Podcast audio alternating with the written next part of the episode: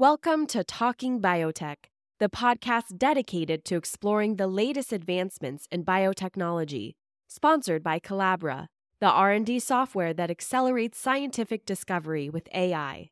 Each week, we'll dive into the latest innovations and discoveries with industry leaders and pioneers. Now, here's your host, Dr. Kevin Folta.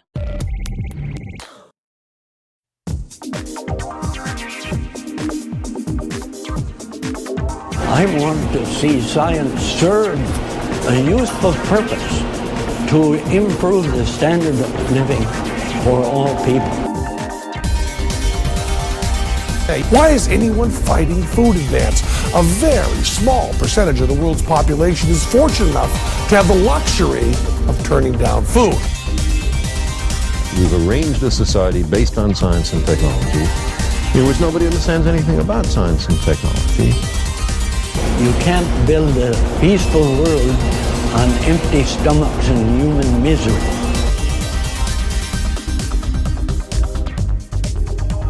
You're listening to Talking Biotech, a weekly podcast illuminating issues in agricultural and medical biotechnology. Your questions and concerns are addressed using a science based approach with the goal of driving discovery to application with communication. Now, here's your host, Dr. Kevin Folta. And here we go, another week of Talking Biotech. Um, yep, I'm Kevin Folta. Um, today I'm joined in Talking Biotech with our guest co host, Amira, who's coming to us from southern Florida. Hi, Amira. Hello, how are you? Oh, doing great. Yeah, thank you for joining us. My pleasure. Yeah, and Amira, I've, uh, I've known Amira because she uh, is uh, someone who really enjoys science quite a bit. And I met her originally at, what was it, uh, Darwin Day or Sagan Day, one of the. One of those, yep and uh, I was think I was giving a talk at um, at uh, I don't remember. I think it was the one in November, which might be Sagan Day. I think that was that one. But I've been down there a few times, so. Yes, it was a great day, and since then we've been in contact, and um, I'm learning about uh, about biotech. So yeah, and so Amira does is probably one of the has one of the cooler jobs on the planet. She's a chef um, she uh, works on primary, well, oftentimes on boats and travels the world cooking for people um, all over the planet, which is really cool. So, and, and what else did I leave out about your job that you think is really interesting? Um, well, that's pretty much it. I work on a private yacht, and um, I get to learn about different cultures, different people, different foods, and um, it's a lot of fun. And it's a great way to uh, learn about the world.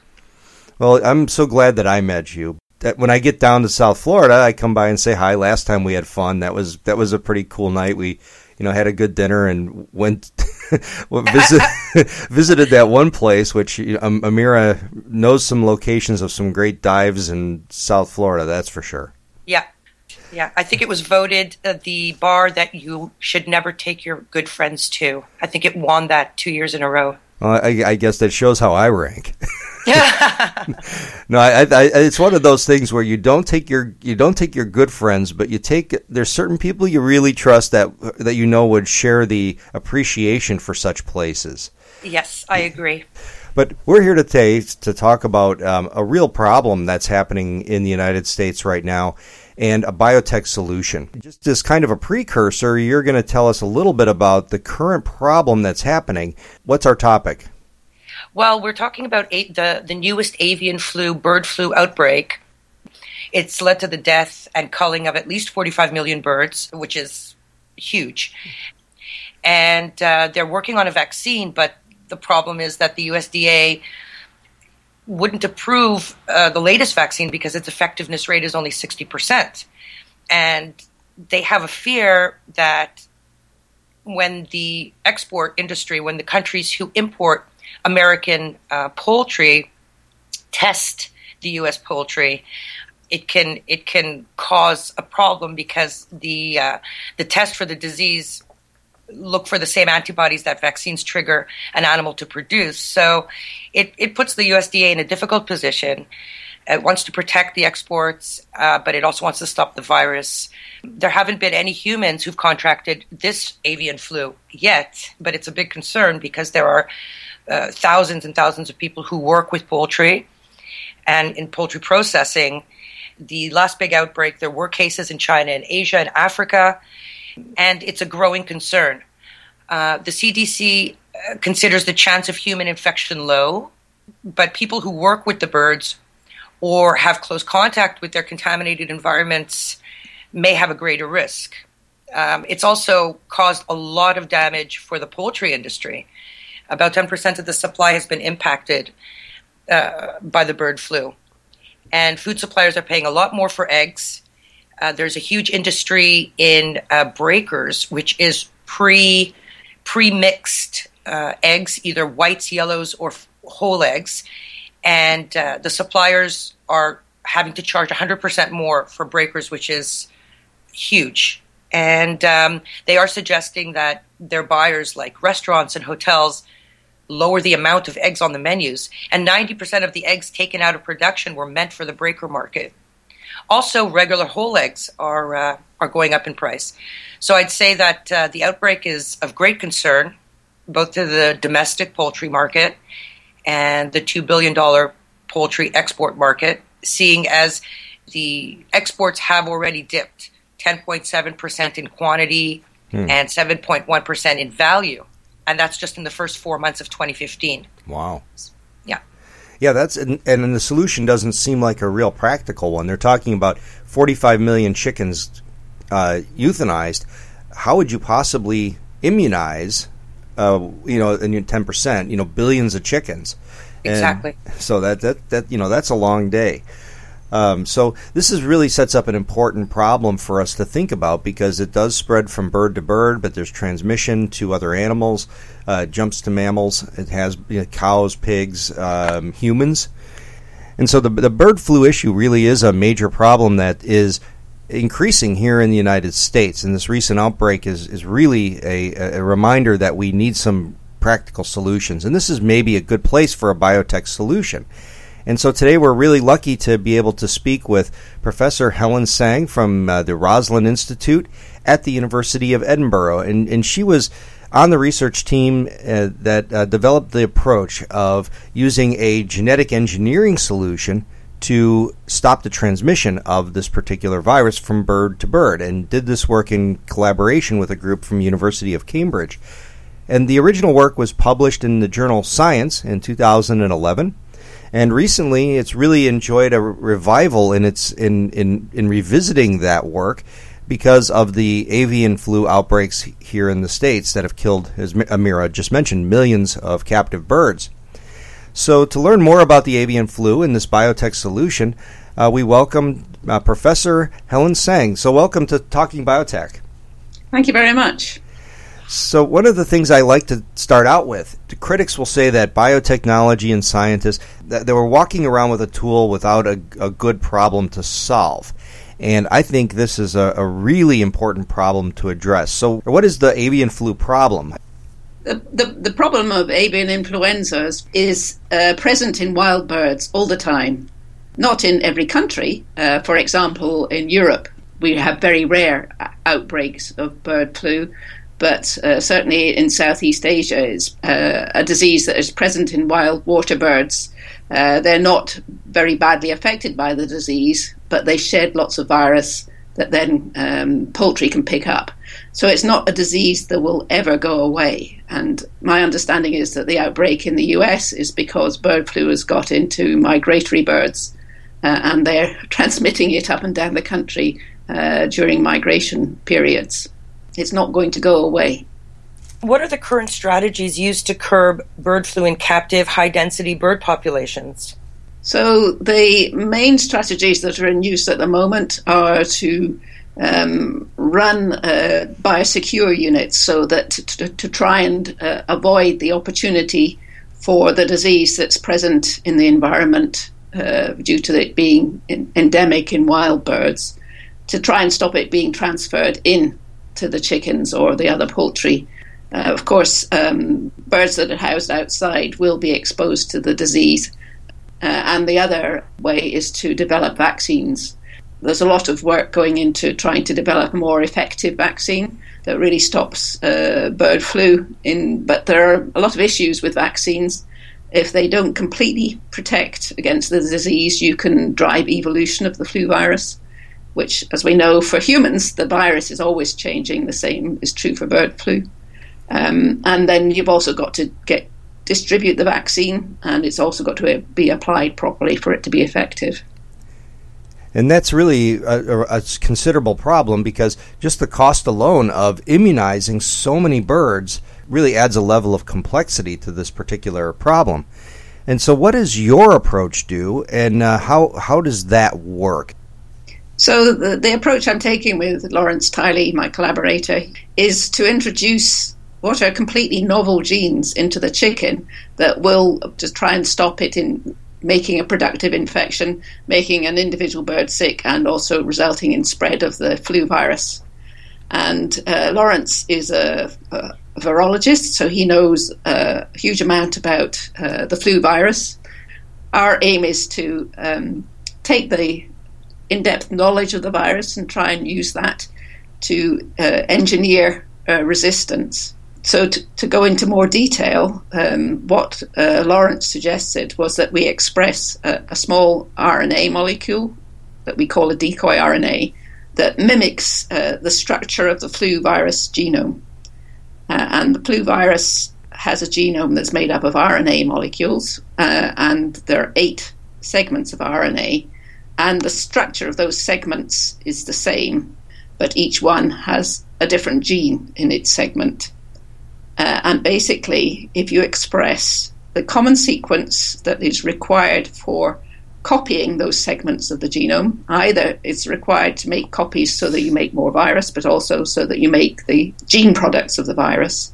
If you express this small sequence that's, that is common to all the eight segments of the flu virus genome, uh, you will titrate away, you will uh, soak up the flu virus enzyme, the polymerase, which is required for the flu virus to copy itself and to have a productive infection. I see. So, just to kind of distill that down, the flu virus to replicate will sequester specific proteins that, that are required to make more of itself. And what you're doing is you're adding a benign RNA, an RNA that does not promote the pathogenicity of this virus, that now takes away the polymerase, the required enzyme and gives it an, another target. And if it's busy over there working on something that's not infectious, then it's not busy replicating the pathogenic virus. Do I have that right? That's correct. Yes, that's that's the uh, approach, and this was uh, shown some uh, some time ago.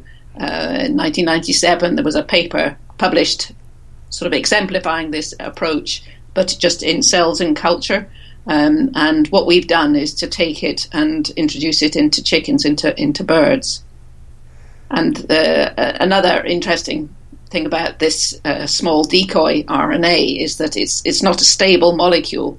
So unless you have the flu enzyme, the flu polymerase present, this molecule degrades very quickly. It's stabilized by the presence of that uh, enzyme that replicates, copies the flu virus genome. And being a small RNA, does it excite any of the other? Um, is it a double-stranded RNA or single-stranded? Uh, it's double-stranded with a loop in between the double-stranded regions, so it has the sequence at each end is complementary, so it folds back on itself. And just a, as maybe a technical aside, does that stimulate any of the um, RNA interference mechanisms that the cell possesses to maybe enhance the turnover of the viral RNA or target the viral actual viral RNA? Not, not that we know. No, I think a lot of people think because we're making a small RNA that we're that's what we're using is we're hijacking the RNA interference system, and, and we're not doing that with this particular molecule. How specific is the technology to the strain? Here in the States, we have uh, current outbreaks of H5N2 and H5N8. Would it work? Yeah, so the expectation is that it would work um, because the sequences that we're expressing are, uh, because they're uh, extremely, they're absolutely required for the flu virus to copy itself, they're highly conserved. So we think of flu as changing all the time. But it's not all the sequences that change all the time. It's uh, mainly this, the hemagglutinin and neuro, neuraminidase, the two coat protein of the flu virus that keep changing because they're the ones that are exposed to the the host's immune system, either the bird or the human. So these sequences uh, are not uh, different between strains.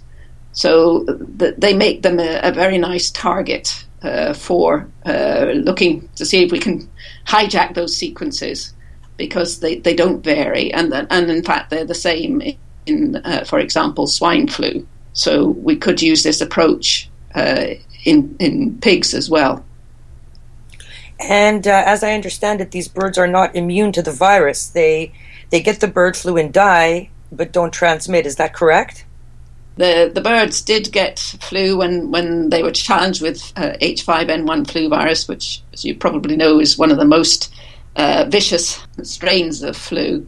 But their their transmission of the flu virus was much reduced, but it wasn't completely uh, removed. So you know, we were on Mark One, I would say. We're approaching Mark Two uh, in this, uh, exploiting this uh, design of a transgene to uh, block influenza infection.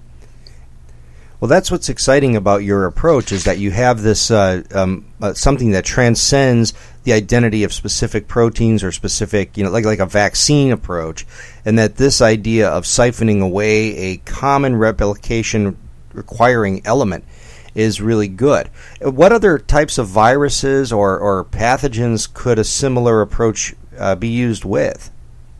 Uh, a lot depends on a, a, detail of the virus structure and of its life cycle and how it replicates in the cells. So there, I think there are some of the viruses that you could look at to take this approach. But I, d- I do think that um, if we're going to use genetic modification uh, to combat viral diseases, we have to recognize that these diseases evolve, and if you block them, they you are effectively selecting for change in the in the virus.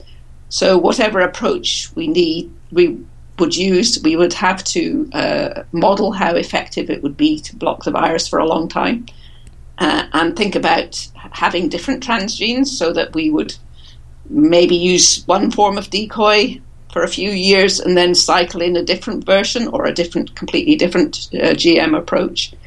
Because it's it's no different from the problem with vaccines in that vaccines are effective for a while and the virus changes and the vaccine is no longer effective so you have to keep changing the vaccine you know, or, or, multiple versions of the decoy, perhaps, or different th- different versions that would be slightly different, so that if there's a evolution around, say, like maybe a really low binding affinity towards the one variant, you might have it binding very well to a different one. Um, and uh, this is it, it, I appreciate that you brought that up because it really reminds us that none of our remedies are permanent, and that nature finds a way to sneak around what we our best efforts. So yes, absolutely. So that would need to be recognised. I think, you know, we're very early days of using genetic modification to confer resistance, um, but in a way, we've already selected in the wild in that um, wild water birds, ducks, seem to be much less susceptible to be to the uh, pathogenic effects of uh, avian influenza, but they do host the virus and they shed a lot of virus. So uh, another approach is uh, that's being undertaken by geneticists is to look at the difference in the genetics of ducks and chickens, see if they can identify specific genes or or forms of genes in ducks which uh, make them less uh, susceptible to the pathogenesis of flu, and we could consider if they identify genes that protect ducks, we could uh, use genetic modification to transfer those into chickens. So um, it seems that the technology is pretty solid at this time. It stops a disease from spreading. Uh, it stops animals suffering. It could help limit transmission to humans.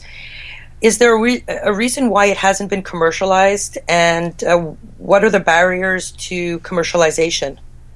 I think of uh, the project that Lawrence and I have done so far really is a to raise the profile and the whole discussion forum for using genetic modification to confer resistance to a disease that's, uh, in terms of avian influenza, it's commercially important. Uh, if you have avian influenza like you have in the US at the moment, it's a, it's devastating uh, commercial egg producers in the Midwest. Uh, it, it's a huge animal welfare issue because there are all these chickens being slaughtered. uh, it's a potential human health problem as well because of we know that bird flu goes from chickens to humans. But commercialization of our project uh, hasn't happened yet, uh, and I think we would need to develop it a lot further before it was worth commercializing. But it's a bit of a catch twenty two.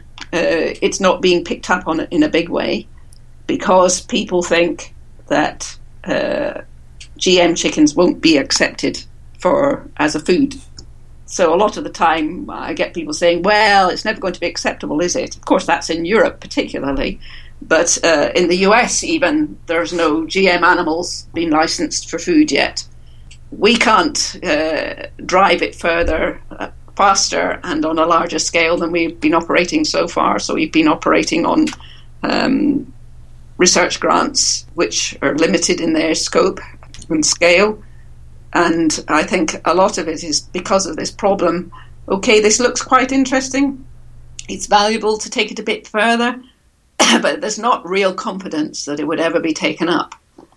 Uh, and the breeding companies are very concerned uh, about getting involved in genetic modification, that if they were involved uh, in a big way in GM, that they uh, could get uh, blackballed, you know, that they would, uh, their, all their products would be seen with suspicion.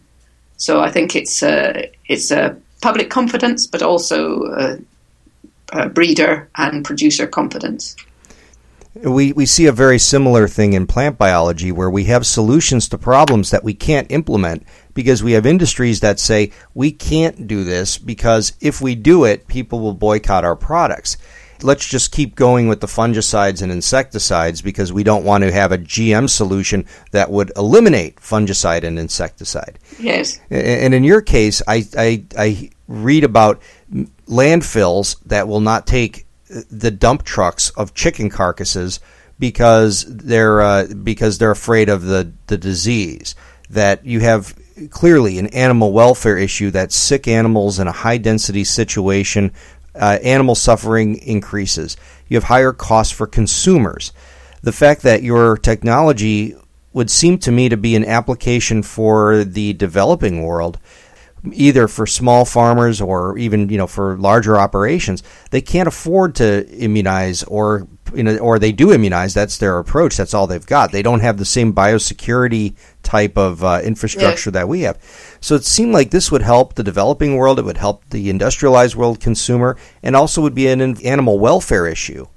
So it seems like nothing but good from my perspective and, and, and it's a shame that it doesn't look like it's on the immediate horizon Yes, I, I, quite agree. I, I, mean, I've become more and more convinced since, since we started this project that actually it is something that has potential value, and we haven't got as far as I would have liked to really demonstrate that value because we're constrained by the rather tentative approach to the whole uh, possibility of using genetic modification. And, and it, it, all gets uh, muddled up with other issues, political issues. Uh, for example, in Europe, uh, we have the Soil Association, which uh, regulates organic food products, and uh, Friends of the Earth and Greenpeace, uh, and they are very uh, against use of genetic modification. But a lot of the reasons, as far as I can make out, are not to do with what the genetic modification is or what the risk of that GM change is but more to do with protecting uh, small scale farming, organic farming, and uh, uh, concerns about multinational companies controlling the source of our foods.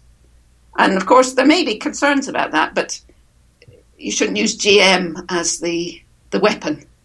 Seems that the, the, the, the wrong battles are being fought. And I think that's an increasing synthesis. I think we see this more and more as scientists because I'm in the same boat you are. I really want to get up in the morning and solve a problem. And when I come up with a solution that I can't use, it, there's a certain frustration there. And to me, I think a chicken that does not transmit this virus, here's an opportunity to eliminate a high density uh, farming situation, which many groups are opposed to, um, to allow free range chickens to do what they're going to do without the uh, possibility of uh, transmitting the infection. it just seems like uh, such a win-win for Greenpeace and Friends of the Earth that this seems like a technology they should be getting behind.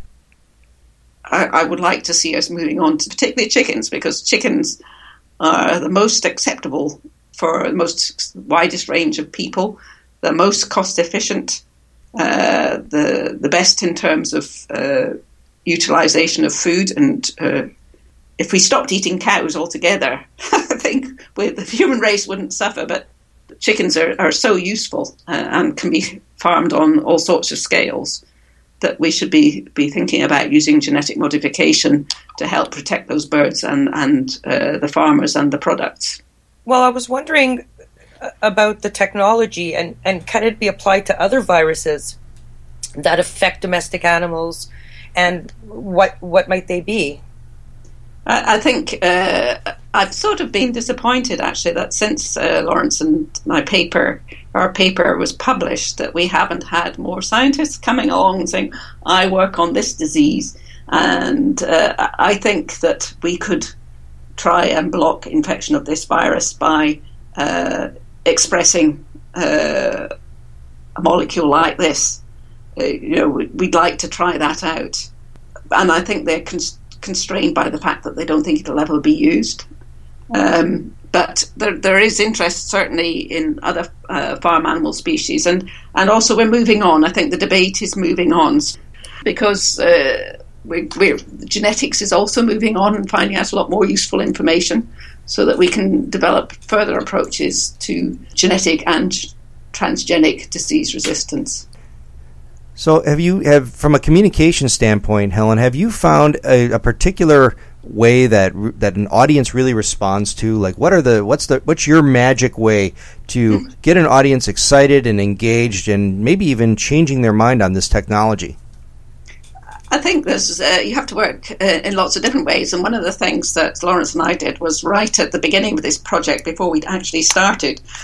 Lawrence talked publicly about the ideas, and although that's possibly uh, caused problems in uh, filing intellectual property protection, it's been very good in that we've never uh, hidden what we're doing. We've always talked about it, and we talk in lots of different fora. So a lot of open meetings um, here at the Roslin Institute. We have an annual open day, and we always have something about genetic modification of farm animals.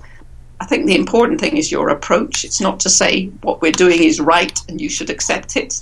It's to explain what you're doing and what your motivation is, and and, and actually go into the detail of what it's all about, what we're doing in the lab, to demystify it, uh, and then you know with the expectation that you know that you're expecting people to make their own minds up, and not to telling them what their minds should be.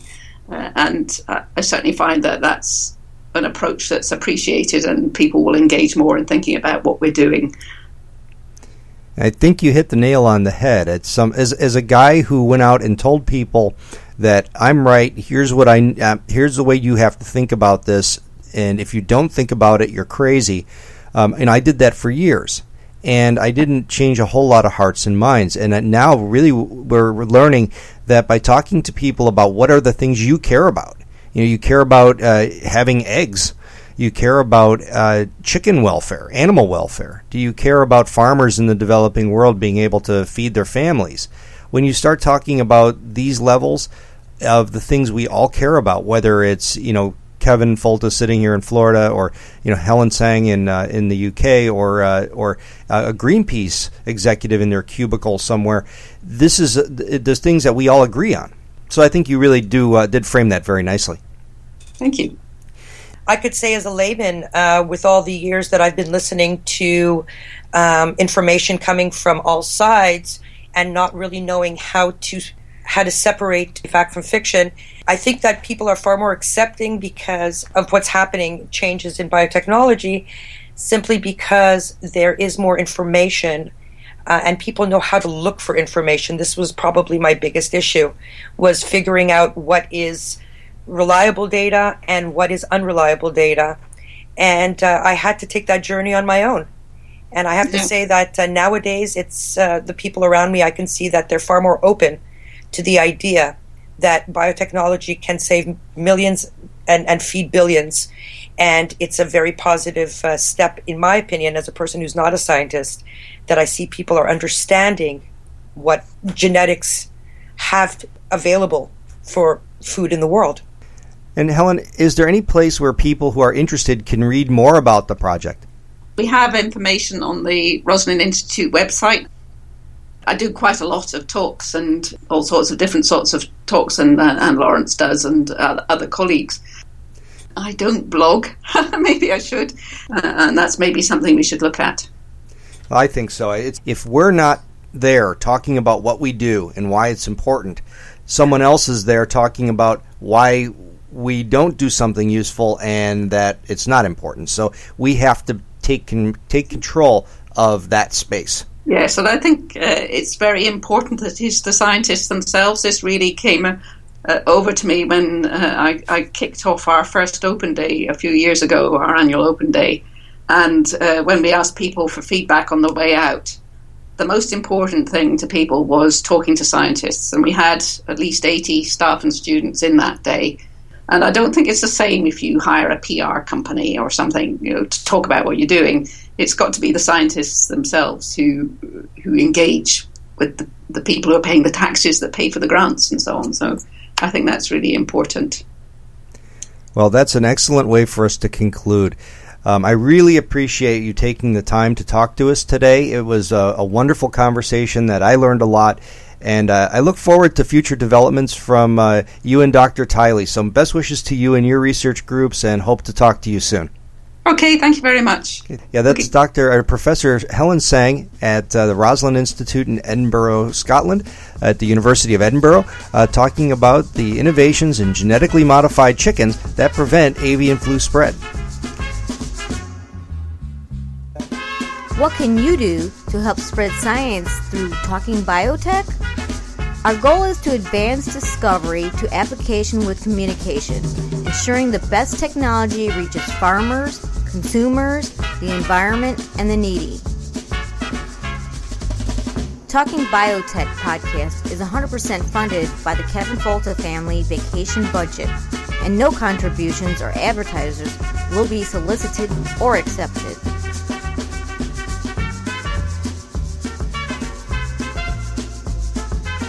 Can do is kindly take a few minutes and write a short review of this podcast on iTunes, tell a friend, or scratch talkingbiotechpodcast.com into a bathroom stall at Chipotle. If you have any questions, send them to talkingbiotech at gmail.com or through Twitter at talkingbiotech. Podcast dedicated to these important issues is long overdue. Your assistance can help others find helpful information, will accelerate research, and bring innovative solutions to those that need them.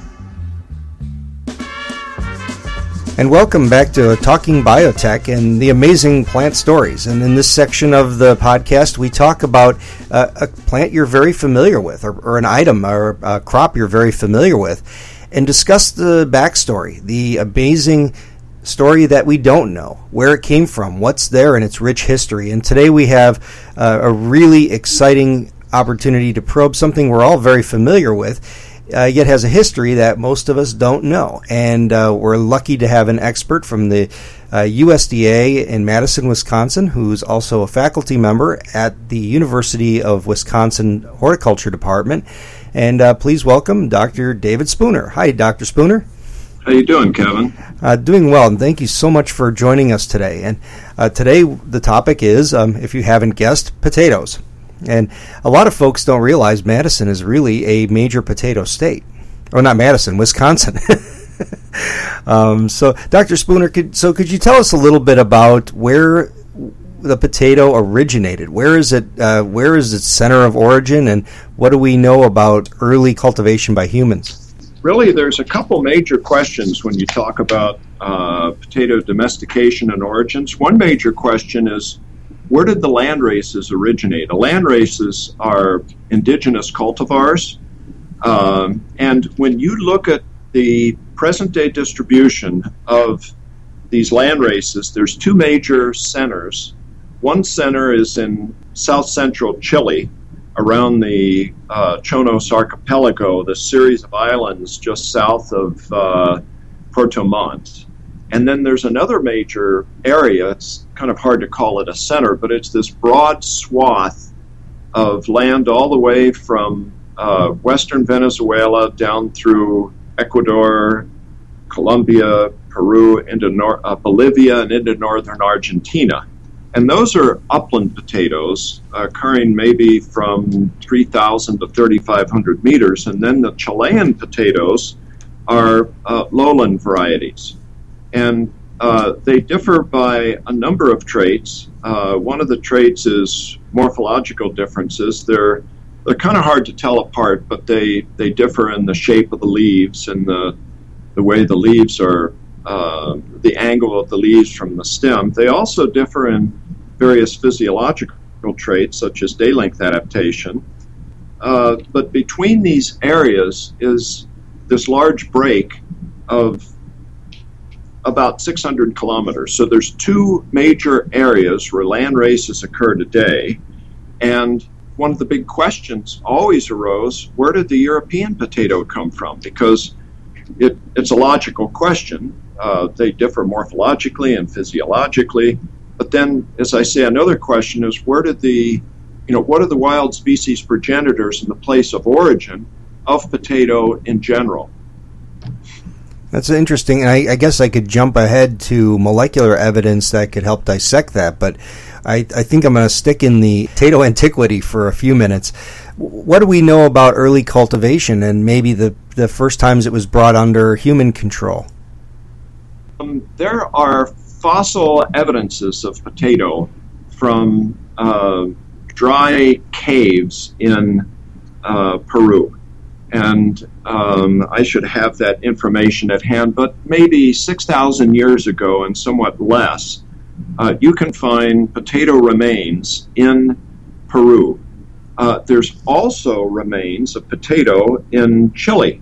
Peruvian remains are 6,000 years old and younger, but there's remains of potato, it's uh, potato skins were found at this archaeological site called Monteverde, and that's about 13,500 years ago.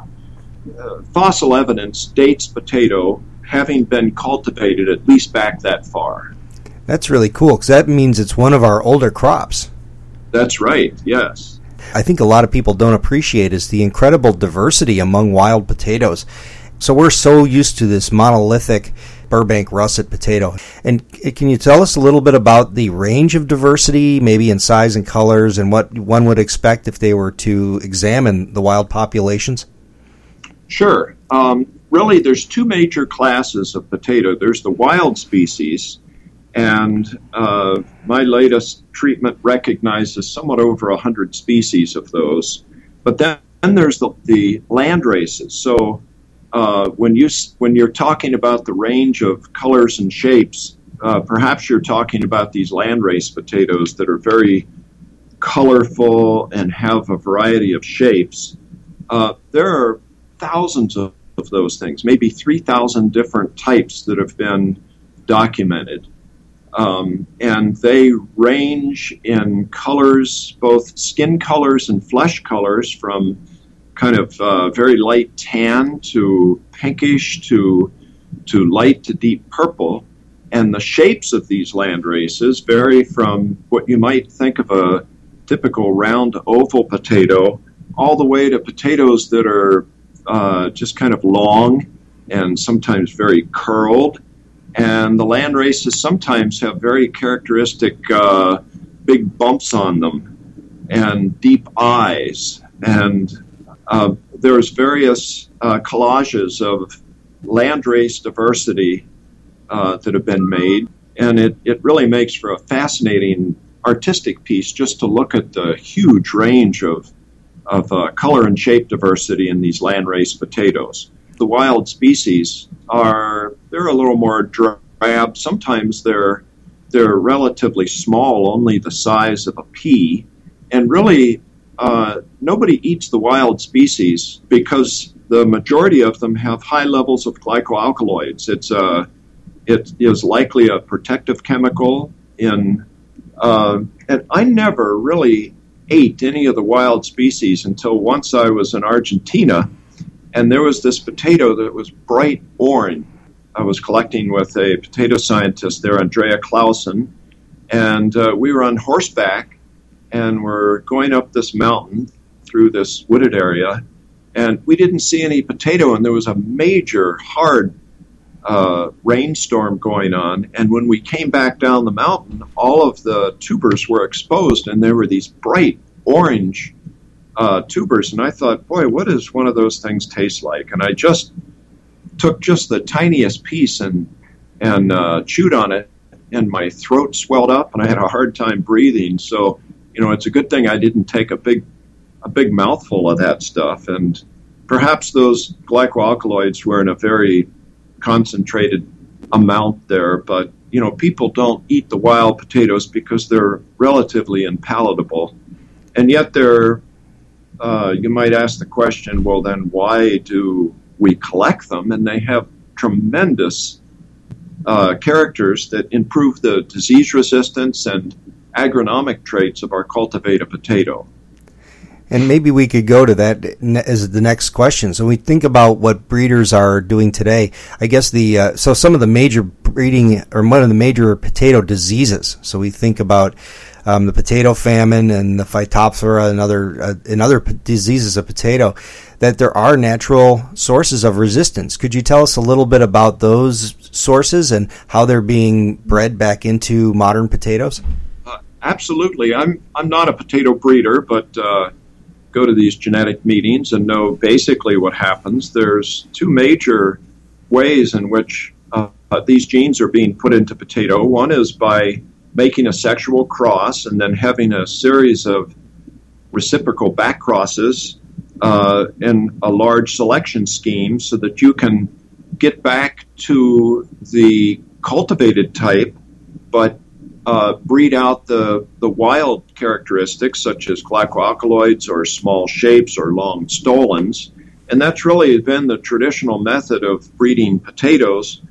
Um, but then another method is by uh, transgenic methods where you identify the gene, um, you insert just that very small part of the gene into the cultivated potato, and voila, you've got a, a potentially a um, you know, the cultivated type just with that trait you want.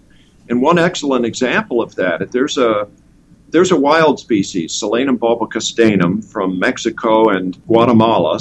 This species, as well as some other species, have very uh, tremendous resistance to late blight. That uh, disease you mentioned, probably the the most important potato disease worldwide, and the genetic, you know, the gene that codes for late blight has been identified, and transgenic potatoes have been made that give tremendous resistance to this disease. So, uh, those are the two major methods, both traditional breeding methods and uh, more modern transgenic methods that have been used to incorporate these uh, disease resistance genes. But late blight is only one of the many diseases that infect our potatoes one of the major things that's done every year, the USDA gives grants for screening the wild species. So we we look at the publicly available germplasm, and uh, they grow them out, and by a series of tests that are appropriate for that disease, uh, they will challenge those wild species or maybe uh, various land races and uh, look at those particular accessions or collections that are resistant to that disease. So um, these uh, various disease resistances aren't just known, but they're actually being actively investigated. And then all of these data are publicly available. They're put on the USDA Germplasm Resources Information System or the GRIN system. And uh, potato breeders worldwide have access to these data that give them entrees into the utility of many of our uh, publicly available germplasm collections. That's a really great resource because as a breeder, you don't have to eliminates that necessity to obtain all that germplasm and perform the screens yourself. So that's a really nice resource. It's not just diseases, various agronomic traits such as frost resistance or drought resistance breeders might avoid those because it takes a huge amount of effort to incorporate those diseases into uh, useful germplasm. And so the USDA and potato and in other crops um, hires pre-breeders that uh, their job is to uh, do a series of hybridizations that try and make those disease resistances useful to the breeder to go through those initial steps that make those, like I'm just repeating myself, but those initial steps that incorporate that disease resistance. And actually, here in this department, another USDA researcher, Shelley Jansky, that that's what she does, uh, uh, you know, in her program. Yeah, that's actually, and, and that's was something I was hoping to touch on here was even once you understand the uh, resistance that's available in a wild accession or in a population of wild plants, incorporating that into elite germplasm or into you know modern varieties takes uh, and is is so difficult in potatoes because of a very complicated genome and genetics. And maybe the best testament of this is that the Burbank russet potato, the major potato of, uh, of, of at least food service and many areas of commerce, is uh, probably going on 140 years old and uh, it still is, is a potato of choice in many ways.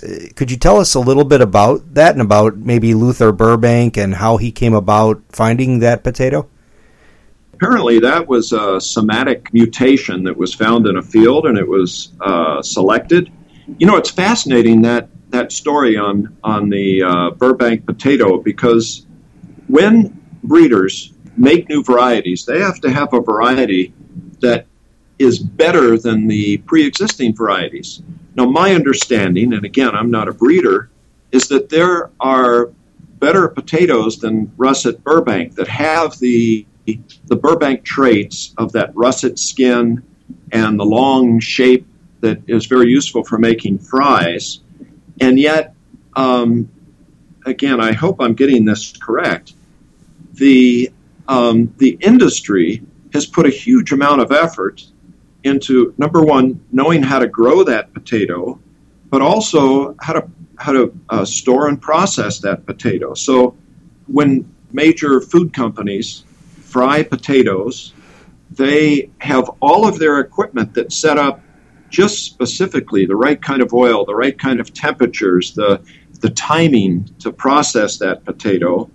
And if you try and incorporate a new variety, you've got to change the equipment. That potato is is still very useful, but it has uh, various problems that have been overcome with better potatoes. But because of the the integration of the growing and the storage and the processing and the preparation of that potato, it's hard to introduce a new variety um, that will overcome, uh, you know, that will replace it. Well, that said, doesn't it in a way make potato an optimum system for a biotech improvement because it allows you to maintain the same sort of uh, general standards with respect to processing, storage, and uh, and cooking, and maybe just get one more agronomic trait that really benefits the plant or the product production in, on the farm. Well, I would certainly think so, and I think a lot of my my colleagues would agree to that. One example is the incorporation of the late blight gene uh, in Solanum bulbocastanum and other wild species into modern cultivars. When you look at the methods that are needed to grow potatoes in areas that are infected by late blight, not only in the United States and in uh, years where late blight uh, is a big concern, but also in in um, in areas where potato is grown for a subsistence crop, say in the Andes, every four to seven days, you have to spray pesticides in order to, to keep this crop alive.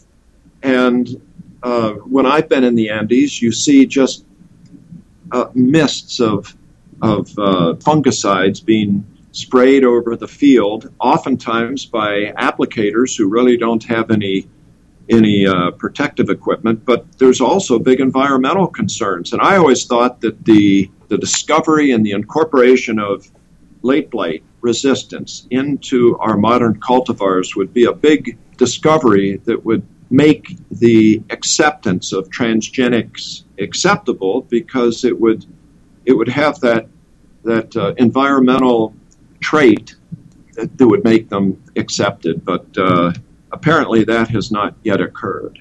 That's it's a good point, and we see this in a number of crops now. And whether you're talking about citrus diseases here in Florida that are desperate for a remedy, where there are transgenic solutions, I think these are areas where we will see very strong breakthroughs in acceptance. So, can you tell me about the origin of the land races and maybe compare that to the origin of the European potatoes? As I mentioned before, so there's these two geographic regions where where landrace potatoes occur today. A basic question of of phylogenists is what's the origin of these species? And there's been two major competing hypotheses. One hypothesis is that there were two separate origins because when you look at the potatoes from these two, two regions, they differ by a number of traits, the two biggest ones being morphology. So the potatoes from Chile have wider leaflets and they're held at a wider angle from the stem, and they also have a different day length adaptation. They tuberize under long days, as you would imagine, because you've got longer days in that area. And then the the Andean potatoes uh, in the higher elevations, they uh, have short day adaptation and they have generally narrower leaves. So these two groups of potatoes differing morphologically and physiologically, uh, the natural question is where did they originate? And the Russian researchers, uh, led by uh, Juzepczuk and Bukasov, indicated or they proposed that the Andean potatoes originated from native Andean species and that the Chilean potatoes originated from native Chilean species. So the uh, origin of the uh, land races has always been a big question. And um, one of the ways in which we investigated that is to have extracted the DNA of these uh, representative subsets or accessions or collections of these land races and then compare it to the wild species. And indeed, what we found was that the origin of potato was from the Andean group, and we were able to narrow it down to southern Chile and uh, just getting into northern Bolivia in a group of wild species called the Solanum brevicaule complex. That was published maybe 10 years ago, and we did that with a, with a molecular marker called AFLPs. And so we were able to narrow down what were the wild species progenitors, number one, and what was the place of origination, southern Peru and in northern Bolivia. Then the other major question is realizing again that you've got these two areas where potato occur. What was the uh, uh, site of introduction in our European potato? And this has been a fascinating story. Again, the Russian scientists that I just mentioned and Hawkes and Simmonds, they proposed that the uh, that the uh, European potato came from the uh, the high Andes, and the Russians from Chile.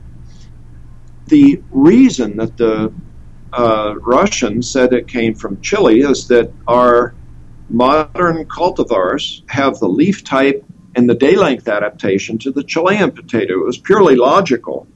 And yet the Russian scientists proposed an Andean origin uh, for two reasons. Number one, when they looked at herbarium specimens, the early pressed collections of some of the earliest cultivars, they said they have the narrow leaves of, of the Andean potatoes, and they proposed that the day length adaptation was selected over a period of generations. And they pointed out that potato uh, really wasn't consumed as a food crop uh, until sometime after, or at least the wide acceptance, sometime after the early introductions. Um, now there was a, uh, a Japanese researcher today works at Calbee Potato Company in Japan, and he pointed out that these two landrace groups differ by a very convenient uh, deletion in the chloroplast DNA. It's a 241 base pair deletion. And what we were able to do to investigate the earliest introduction of, of uh, potato was to extract DNA from herbarium specimens that dated back all the way to 1700 and then went uh, all the way to uh, 1910. That was a, a, paper done by a student of mine, Mercedes Ames. We finally had direct evidence through uh, extracting DNA from herbarium specimens and using this uh, convenient marker by that uh, Japanese researcher. And what we found is that indeed the earliest introduction of potato were the Andean types. But as early as 1811, the uh, Chilean types were introduced and became the predominant type way before uh, the 1850s when much of the potato was eliminated uh, throughout Europe uh, by these late blight epidemics, the the uh, Irish potato famine. And why is 1850 important? That date is important because the English researchers suggested that the um, introduction of Chilean germplasm only came in after the elimination of potato during these late blight epidemics. And yet, um, through this direct evidence of uh, these molecular evidences, we were able to show that indeed the Chilean potato is a, a predominant form way before the late blight epidemic. So clearly, our potato grown worldwide today is from the Chilean, not the Andean forms.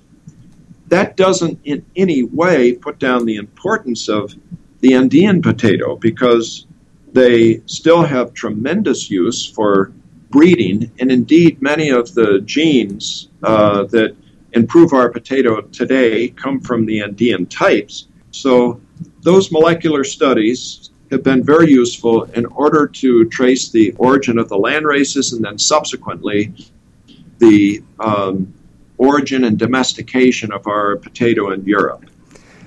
And that's uh, in, by by modern standards, AFLPs and a chloroplast fragment are a little bit uh, are you know they certainly they do work, but this is compared to today's resolution where you can sequence genomes. I, I know the potato genome was sequenced as one of the first ones that was completed, but uh, is there uh, is there a ma- major sequencing effort now to further enhance the understanding of domestication or many of these land races? Yeah, absolutely. Um, uh, I'm not part of that project right now, but I have colleagues who are working uh, with uh, people at Wageningen Agricultural University who uh, were the leaders in the sequencing of the first potato genome. And uh, there is massive resequencing effort going on in order to check out those results and to kind of expand the whole data set in questions relative to the origin of potato.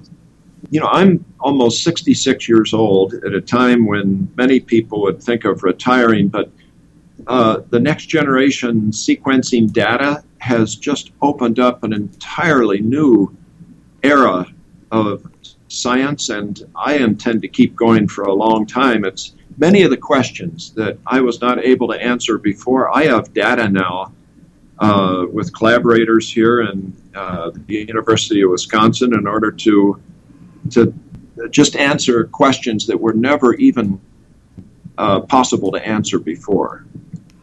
And that's a and that's really just in a time frame of 10 years. You can imagine what we'll see in the next 10 the newer long molecular read data that really take us out of the the hazards of assembling molecules in silico uh, they give us the opportunity to actually read whole molecules now whole RNA molecules and long stretches of DNA and certainly University of Wisconsin has been at the cutting edge of development of, of many of the, like the optical sequencing technologies and some of the things you do up there uh, really is exciting to look forward to the future. And I'm I'm glad you're not going to retire and keep going. yeah, thank you.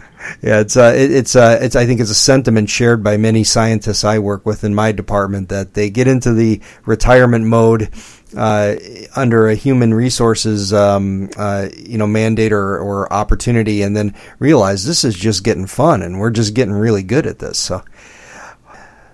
So uh, that really does give us a good glimpse into the potato and its uh, origins and cultivation, some of the traits that are of high use and potential for today's potato breeders and potato improvement. And so I thank Dr. David Spooner, who is, um, uh, and thank you so much for spending the time with us today. Thank you so much, Kevin. And that concludes another week of Talking Biotech. I thank our guests and thank you for listening. Uh, my name is Kevin Folta, and I really appreciate that you're listening to Talking Biotech. And tell a friend to listen to. Uh, write a review on uh, on iTunes or on Stitcher or where you hear this podcast. Uh, in growing this audience is really a great way for us to teach more people about where their food comes from, to appreciate what's on their plate, and to thank those who have played a role in its farming or in its harvest. And thank you again. Uh, next week, we'll be back on Talking Biotech. Thank you for listening to the Talking Biotech podcast. Please send your suggestions for guests, comments, or questions to talkingbiotech at gmail.com. Please write a review on iTunes and recommend this podcast to a friend. More downloads and reviews raise the visibility of this podcast and help us reach a wider audience with science.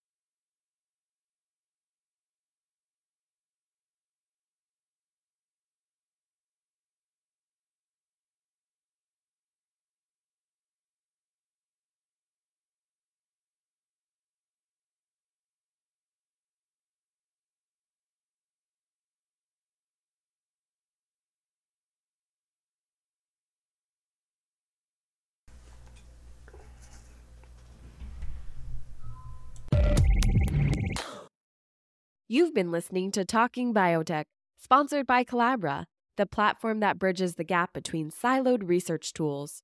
With Colabra's electronic lab notebook, scientists can work together in real time, sharing data and insights with ease. Revolutionize your research collaboration. Sign up for a demo today at colabra.app. C O L A B R A dot A P P.